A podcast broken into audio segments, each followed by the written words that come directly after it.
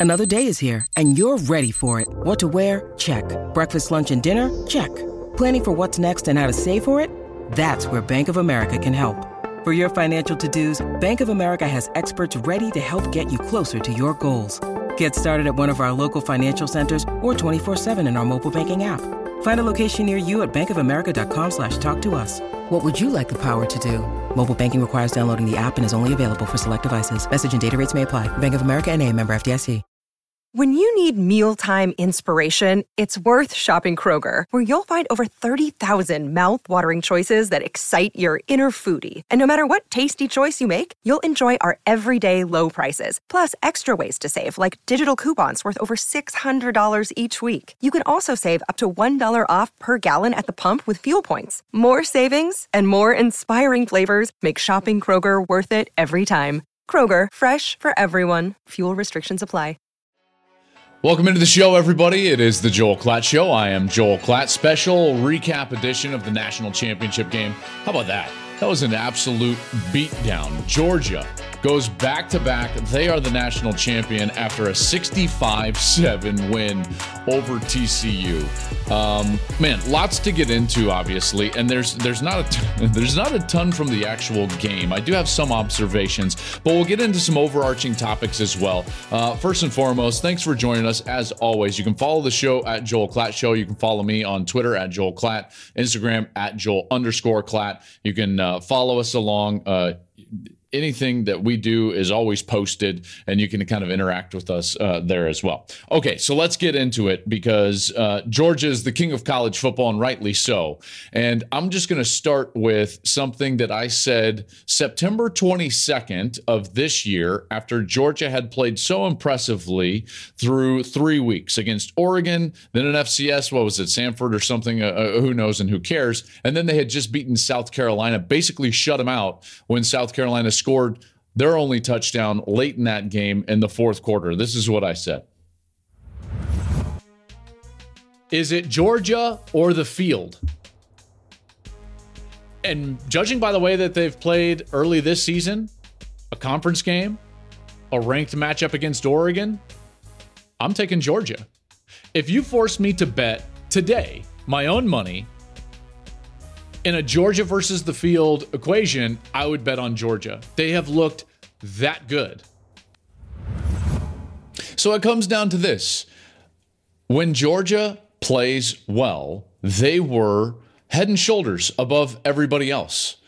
Okay, the only games that they that they were even close in, basically Missouri and Ohio State, they didn't play their best obviously against Missouri and even against Ohio State. No one would say that they played their best football. Now, did the Buckeyes have something to do with that? Yeah, obviously they did. Uh, Bennett didn't play well in that game, but when they were playing well, they were not going to get beat by anybody this year. And it was pretty clear early. And I think a lot of us were hoping that this was going to be a good game and trying to talk ourselves into uh, why TCU could possibly remain close. But in the end, this team is the best team in college football. They have been for two years, and Kirby Smart is building something that is very special there in Athens, Georgia. All right, let's go uh, into the game a little bit. Let's start with this. Um, there's going to be a lot of talk about, yeah, see, TCU didn't deserve to be here. That's not the case in my estimation. I think they obviously earned their right to be here. Obviously, the Fiesta Bowl win over Michigan kind of validated that. But as was the case in their win over Michigan, I think that you've got to look at this in, in terms of probability. And what was the probability that we were going to get the outcome that we saw in the semifinal? And then what is the probability that we were going to get the outcome that we got uh, in this game, the national championship game? And here's where I come down on this I think that we got the one out of 10 game in both of those cases. All right, so just let's just play this out. If if Georgia, or excuse me, I'm sorry, if TCU and Michigan were to play 10 times, don't we think that Michigan would beat them probably seven and a half, eight times out of 10? Yeah, probably. And guess what? Uh, we got one of those moments where TCU was going to win the game. Everything went their way. They played really well, in particular uh, on defense at times inside the 10 yard line, and they got the win. And good on them. That's why you play the game. Well, what we got in this championship game was what I feel like was the one out of 10 where Georgia just stomps them. Okay, so Georgia probably is going to beat TCU nine, nine and a half times out of 10. Okay. And maybe there was a, a scenario where you could say, if the right things happen, TCU could beat Georgia. I think that that's a very narrow path, a very narrow path. Having said that, I don't think that Georgia's going to beat TCU 65 to 7 every single time that they play. So we got kind of a 1 out of 10 moment in this national championship game. But that doesn't diminish the season that TCU had. It doesn't diminish any of the accomplishments that that team um, has has had this season. Doesn't diminish Max Duggan or any of their coaching staff or anything along those lines. I, I just think it was kind of the 1 out of 10 deal. And and here's here's the problem I could sort of sense it immediately once I got to SoFi Stadium. Let me tell you why. I've been around college football and really just football in general my entire life, but certainly college football for the better part of, of my life. And um, been fortunate enough to be able to call big games for a long time, for basically 10 years now. I've been around a lot of big games, all levels. And in, in most big game environments, there is a palpable aggressive tension between the two teams. There's a lot of trash talking going on in warmups, in particular when one team is leaving the field and they've got to leave kind of like around the other team and head to their tunnel. And you can see you can see it, right? And there's this tension and, and everyone stops and they kind of jaw at each other and they are fired up and ready for a fight. And the problem was is tonight at SoFi, it wasn't there. It wasn't there. So I was there. I was able to to take you know some some friends of mine and my brother-in-law my my nephew is actually a freshman at TCU a rough game for him and and we were sitting there and, and I'm watching the the warm-ups and there's about 30 minutes left before kick and TCU heads into their locker room for for the final time before they they come out to play and there was none of that interaction the teams didn't even look at each other and I understand, like, there's not a natural rivalry. They're not going to jump up and down like it's like Georgia and Bama about to play each other, or whether it's like Ohio State and Michigan or Oklahoma and Texas. I understand it's not a rivalry game, but there wasn't an aggressive tension there like you should feel for a national championship. And right then, I thought to myself, mm, I don't, I don't love the body language of TCU. To me, it was a team that seemed to be happy to be there at that moment. And this was about 30 minutes before the game. And I thought to myself, this is this is this is bad news. Because on the opposite end of the field is Georgia, and you could tell they are ready. They are talented, they were relaxed, they were confident. And they went out and played as such, and they played one of their better games of the season. In particular, their quarterback Stetson Bennett played one of the better games he's played all season long. And I just I just did not sense the same vigor from that TCU team like we've seen during the course of this year. They seemed tight and tentative, um, and then they played like it. And, and quite frankly, they they felt a little, even from the stands, overwhelmed, even before the opening kick. Now, maybe that's not fair, but that's just what I felt. That's just an observation from the stands. Sitting there watching that team, knowing that team, knowing the type of fight that they have, and and the type of grit and competitive spirit that they have shown all year long. And it just it just kind of wasn't there. It just kind of wasn't there. Um and that that manifested itself early in the game. So you can point to a lot of different things of like why the game went the way it did but it's i think it's interesting watching it from the stands and you can kind of see things materialize even in a different way than when I'm calling a game in the booth and certainly different from from when we're all watching a game at home. I will tell you though that like the very first snap, granted it was a false start. So the, a false start, excuse me. So the the first snap that TCU has on offense, Duggan scrambles away and you can see it open up I mean, it's there. Savion Williams breaks open behind the secondary. And my angle, I can see Savion Williams. He's breaking open, and I see Duggan see him and like go to throw the ball. And so, from that vantage point, and, and I have this, and I'm fortunate enough to have this every single Saturday. You can kind of see the play materialize, and you think to yourself, "All right, that's that's a big play," and you start asking for replays and everything. So I just said, I was like, "Ooh, big play," because that's that's the way it felt. Like college players, in particular at this level, they make that play, and he overthrew him. I was like, "Yikes!" Not a good omen. Not a good omen. They would go on. Next series seemed to have a big open hole right there for Demercado. It's like, oh, he's going to gain about 10. Bam, it closes quickly.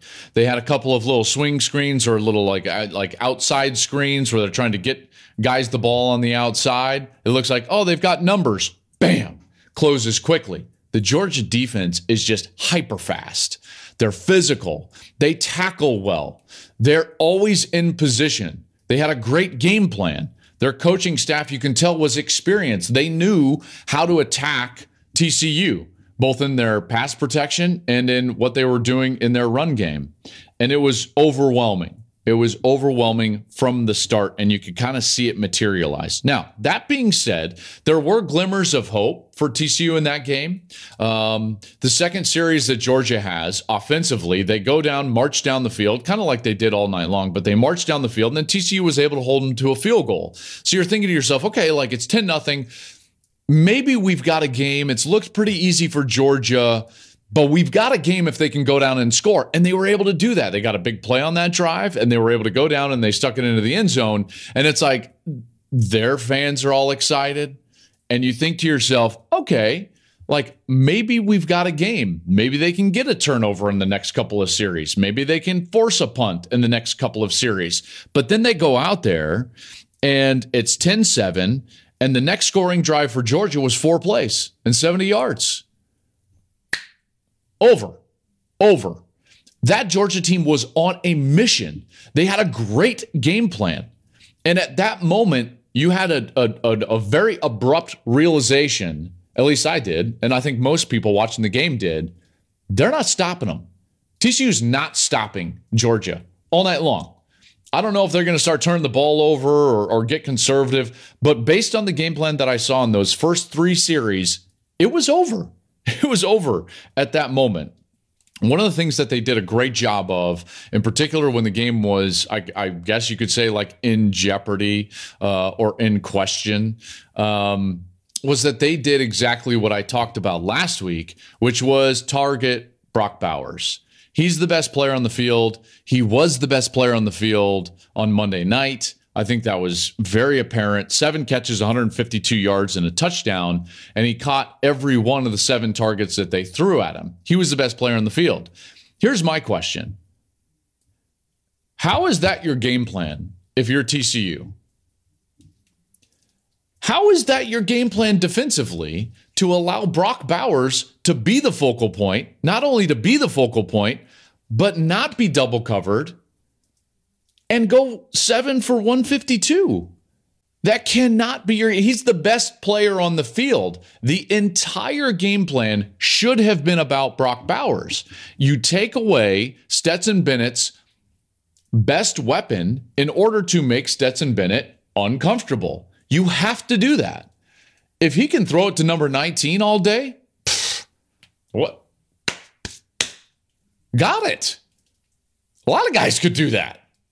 So I didn't love the game plan from TCU defensively, and I loved what Georgia was doing offensively, targeting him. And the reason I loved it is because they they they did make it difficult on the defense to know where he was going to line up. And we talked about this, by the way, in uh, Breaking the Huddle last week. And we showed it on film of all the different ways that they line Bowers up in order to have him attack the defense. They line him out as a wide receiver, they flex him, they put him in line, they have him as a little flex H back. He does all of these different things and he does them all really well. You can hand him the ball, you can throw him screen passes, you can send him right down uh, the middle of the field. And and he did all of those things and he did them extremely well. My question is how is he not double covered every single time? Every single defense. Like if somebody else beats you, I get it. And they did, by the way. Everybody beat TCU. But you can you can sleep with that a lot better than letting Brock Bowers get absolutely anything he wants when the game was in question.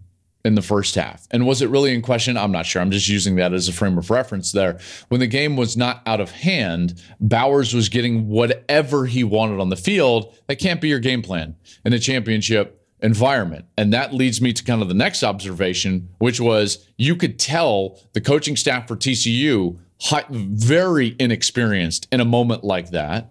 And Georgia's they were not inexperienced. They knew exactly what they were doing. They knew exactly how to go win that game. They knew exactly how to prepare, how to warm up, how to do everything, how to deal with the schedule, the game plan. And in a championship environment, look at the opponent and say, that piece is not going to beat us. And guess what piece that was for TCU? It was Quentin Johnston. As soon as Kendre Miller was not available in this game as the running back, there was one thing that TCU was going to be able to rely on, and that was their best player on offense, which is Quentin Johnston. And guess what Georgia did? Took him away. I thought that the coverage was brilliant on Quentin Johnston. I thought that the plan was brilliant. Give Kirby Smart a lot of credit for what they do because it was very clear that Johnston was not going to be the reason TCU was going to move the ball up and down the field. Every single time he split out, he was double covered. He was either double covered or there was a safety over top. They understood how to play defense in a big environment against a really good player. TCU did not. They did not understand how to adjust with their 3 3 5 stack defense against Brock Bowers. So that was very apparent. The inexperience from the TCU coaching staff in particular on the defensive side, and the experience from the Georgia coaching staff. And this is why Georgia is now running college football, um, is because they know how to do this, and they do it extremely well. Next observation from this game is before we talk about Stetson Bennett, because that's a more overarching conversation, did anyone else realize it was 59 to 7 when Kirby's going for it on fourth down and blitzing Max Duggan and like coming after him?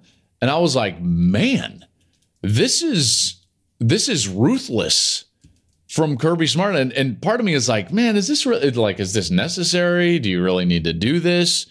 And then you know what? Like, it's a game. So you've got to go out there and play the game.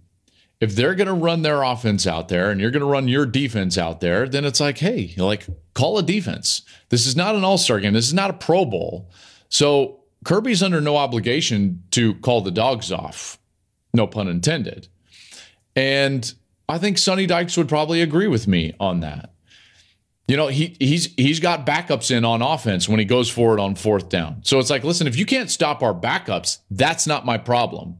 If you're Kirby Smart, and listen, I'm I, am i am okay with that.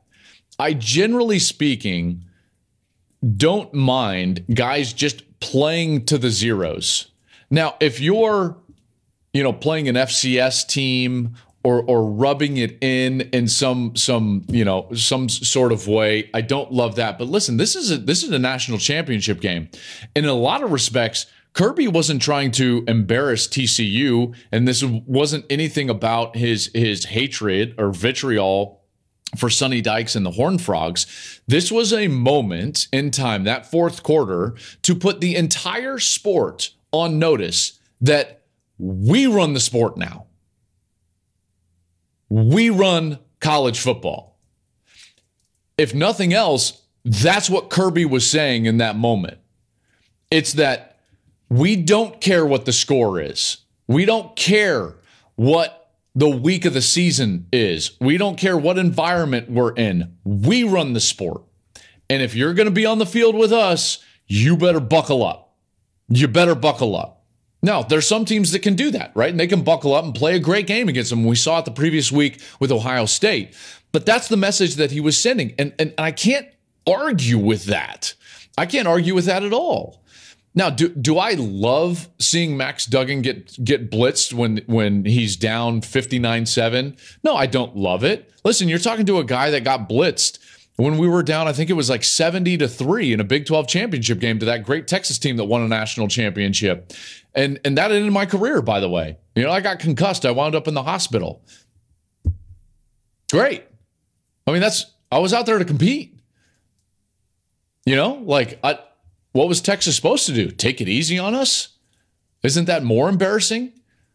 I mean, 73 is pretty embarrassing. I'm lucky I don't remember it. So thank you very much. But, you know, that's kind of the nature of the game. Texas was sending a message to USC that day in 2005. And I think Kirby Smart in Georgia, they were sending a message to all of college football. Georgia runs college football now. They have been the best team in college football for two straight years, back to back national championships. Kirby Smart and, and Georgia have passed Alabama. Alabama's current run is the best run that we've ever seen in college football. I don't think that we're going to see it equaled. Having said that, if you take more of a micro outlook of what we're seeing in the last 18, 19 months in college football, Georgia is the preeminent program in the sport now. They run the sport. Everybody's chasing the Georgia Bulldogs. And, and in a lot of ways, that fourth quarter and those decisions – that that was Kirby announcing that to the world, to college football. We run the sport. You come out here against the dogs, you better buckle up. If you beat us, we'll tip our caps. But we're not going to lay down and we're not going to take it easy on you. Why? Because we run the sport. And I agree with them. And they do. And and for the better part of the year, if we're honest with ourselves, and you heard me talk about it there in September, we kind of knew Georgia was going to be this team pretty early after their their win against Oregon, after their win against South Carolina, which by the way, in hindsight, looks even better with the way South Carolina finished the season with wins over what was it, Clemson and uh, blah, blah, blah, Tennessee. Um, I I I think it's pretty obvious, and this is going to ruffle some feathers, in particular in Ann Arbor, but our assumption most of the year was that there were three teams that were the best teams in college football Georgia, Ohio State, and Alabama.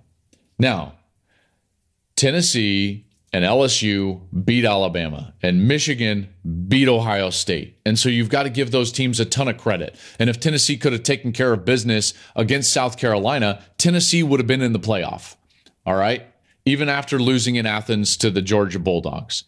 But but if we, if if we're really looking at this and and we say to ourselves, listen, Michigan probably has a bit of an outlier game against Ohio State. Now, they're going to they're going to cry foul on this opinion, but th- they were an underdog for a reason, okay? And and then we saw Ohio State when they were actually playing well and what they were able to do against Georgia. Now they didn't beat Georgia, and that's why Georgia is running the sport right now. But these teams, and I guess uh, like let's even in- include Michigan because their worst game obviously happens in the semifinal. There's not a lot of teams that can even play with Georgia when they play like they did on Monday night. That's the level that they're at. Like this Bama team probably doesn't beat this Georgia team this year. This is the best team in college football. They have replaced Bama as the benchmark. They are the benchmark. And everyone else is chasing them. Everybody from Ohio State to Bama themselves to Michigan to TCU to everybody else. Everybody is chasing the Georgia Bulldogs. Um, let's get into Stetson Bennett. Okay. Stetson Bennett is going to go down as one of the best big game players in, in college football history. There's not many guys that can say that they've won a couple of national championships. Um, Leinart can say it. What is it? Uh, AJ McCarron. I know people claim that like Tebow won two national championships, but really, if we're honest with ourselves, Chris Leak won one of those as the starter. Um, not a lot of people not a lot of quarterbacks have won two national championships. And so we are forced to at least talk about Stetson Bennett's place in college football history. I think that's incredibly difficult to do. What do we do with Stetson Bennett? I think it's one of the more difficult conversations that I can remember in the sport. Because how often is it that we get a guy like Bennett that's that's right place, right time for a roster and a coach in a time in college football where he's able to win two national championships.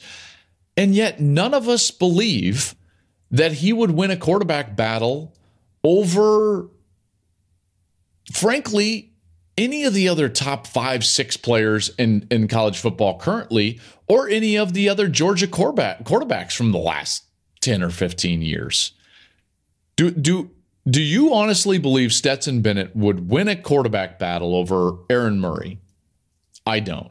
Do we honestly believe that Stetson Bennett would win a quarterback battle over Justin Fields, even? Do we really believe that Stetson Bennett would win a quarterback battle over Matt Stafford? No. No. And yet, he's going down as the most successful quarterback in Georgia history, period. One of the most successful quarterbacks in college football history. This guy's never getting in the College Football Hall of Fame. And it's just an incredibly difficult placement in the history of our sport. Like, do, do I think he's a great player? No. I know that that sounds abrupt and frank, but I don't. I think he played really quality ball with a great team in key moments. And by the way, I'm not trying to minimize him at this point. I'm just saying, like, it's a tough placement. It's a really tough placement and and and this guy is going to be a legend in in Georgia circles forever and rightly so. And this guy, you know, has been huge in some of the biggest moments for a really storied program at the most important position and that's that should not be minimized but I think it's really difficult to start talking about like is Stetson Bennett one of the best players in college football history? No. Is he one of the best players in Georgia history? No. He's one of the most successful. He's the most successful quarterback to ever don that uniform. Period. Period. But like he's not Herschel Walker. He's not David Pollack. Those guys were three-time All-Americans. You know, so like it it's it's just really it's really tough. And now we're faced with this this question of like how important is the quarterback position in college football? See, I would argue that it's it's paramount. And yet Georgia is trying to prove me wrong. The last two quarterbacks to win national championships, or excuse me, the, the last two quarterbacks to win multiple national championships, AJ McCarron and Stetson Bennett. Like, do we think they're even in the top 10 of quarterbacks in college football in the last 10 years? Probably not. But that doesn't minimize what they were able to accomplish in terms of the success that they led their teams to. All right. It, and it, it pays dividends to be a great leader and to play within the system and to do all the things that Bennett was able to do in big moments against great teams. And let's not forget, the guy is ancient, right? So, like, he's 25. I mean, it's still wild for me to think about the fact that he's he's 25 years old. Him and Hendon Hooker are like they're borderline retired already. So it's it's just a fascinating case study. Stetson Bennett, you had a wonderful career. You will go down as the most successful quarterback in Georgia football history, but it's still a very difficult placement in terms of where do we place him amongst the legends of the game. That's that's just a, a it's hard to include him it's really hard to include him, even with some of the numbers that he, he was able to put up in this national championship game. Uh, last thing that I wanted to talk about is just um, more general in terms of college football, and and I've gotten a lot of people texting me and talking about like, hey, this is not a good look, 65-7, like we can't have this. Well, I, I do think we're going to enter an era in which a result like this in a championship game is going to be almost impossible. Uh, let's just walk through that. when you start to put layers, as in an expanded playoff where there's four rounds now, and even if you get a bye like TCU would have this year, you've got to go through two games in order to get to the championship. Those layers will weed out a team that could have a potential outcome like this, like Monday night, like TCU had against this Georgia team. If there's an expanded playoff, Will we get a TCU over Michigan? Yes. And I think that we might get a, a, an outcome like that maybe every single year. But what you will avoid is a team getting themselves into this moment like TCU was able to based on a lot of different things that that happened, like Tennessee losing a second game, Alabama losing two games, right? So, like all of a sudden now, TCU's kind of in, included. Now they're 60 minutes away, where a one out of 10 outcome against Michigan puts them into a national championship game in which they're overmatched against Georgia. There's no other way to put it. So I just think that more layers is going to prevent the blowout in the championship, and yet it's going to increase the odds that we get a game like TCU over Michigan, the one out of 10 game, which all of us loved in the in the playoff semifinals. So again, like I've been a proponent of this expansion. I can't wait for the expansion to happen. Obviously, it doesn't happen next year, it happens the year after that. And I think that it will fix what we saw on Monday night. I just I don't see a world in which a team can go through those layers even if they get a bye going through two games, a quarterfinal and a semifinal, and winding up in in a championship environment in which they are as overmatched as TCU was against Georgia. I don't think that that's feasible. So you can fix the championship game while getting the benefits of a potential 1 out of 10 outcome like we saw in the TCU Michigan game in the previous rounds. You'll see that in the first round. You'll see that in the second round, and then they will begin to be uh, weeded out before we get uh, to a place where we're crowning a champion in the national championship game. That's going to do it for tonight. I know that there's there's a lot more that we could probably talk about, and so we will. Um, Stay tuned this week because I will be bringing you my way too early top 10 for next season in college football. And even better, I'm going to start throwing out some tiers of teams who maybe we could expect to take huge jumps, like we saw from TCU from five wins to a national uh, title game appearance, like USC and the jump that they made, like Washington, the jump they made. Maybe Colorado's going to be on that list. I don't know. Uh, but I'll give you some tiers as well as the top 10 that's coming this week. So make sure uh, uh, to stay tuned and come back and make sure you're checking out what we've got going on on the Joel Klatt Show. You can follow us on any of the social medias at Joel Klatt Show. You can follow me personally at Joel Klatt on Twitter, at Joel underscore Klatt on Instagram. Remember, please subscribe to the podcast and then go ahead and rate and review us. Uh, that always helps, and we appreciate your feedback as always. Uh, thanks for listening. And again, we will be back later this week with my way too early top 10 for 2023. Thanks for listening, everybody.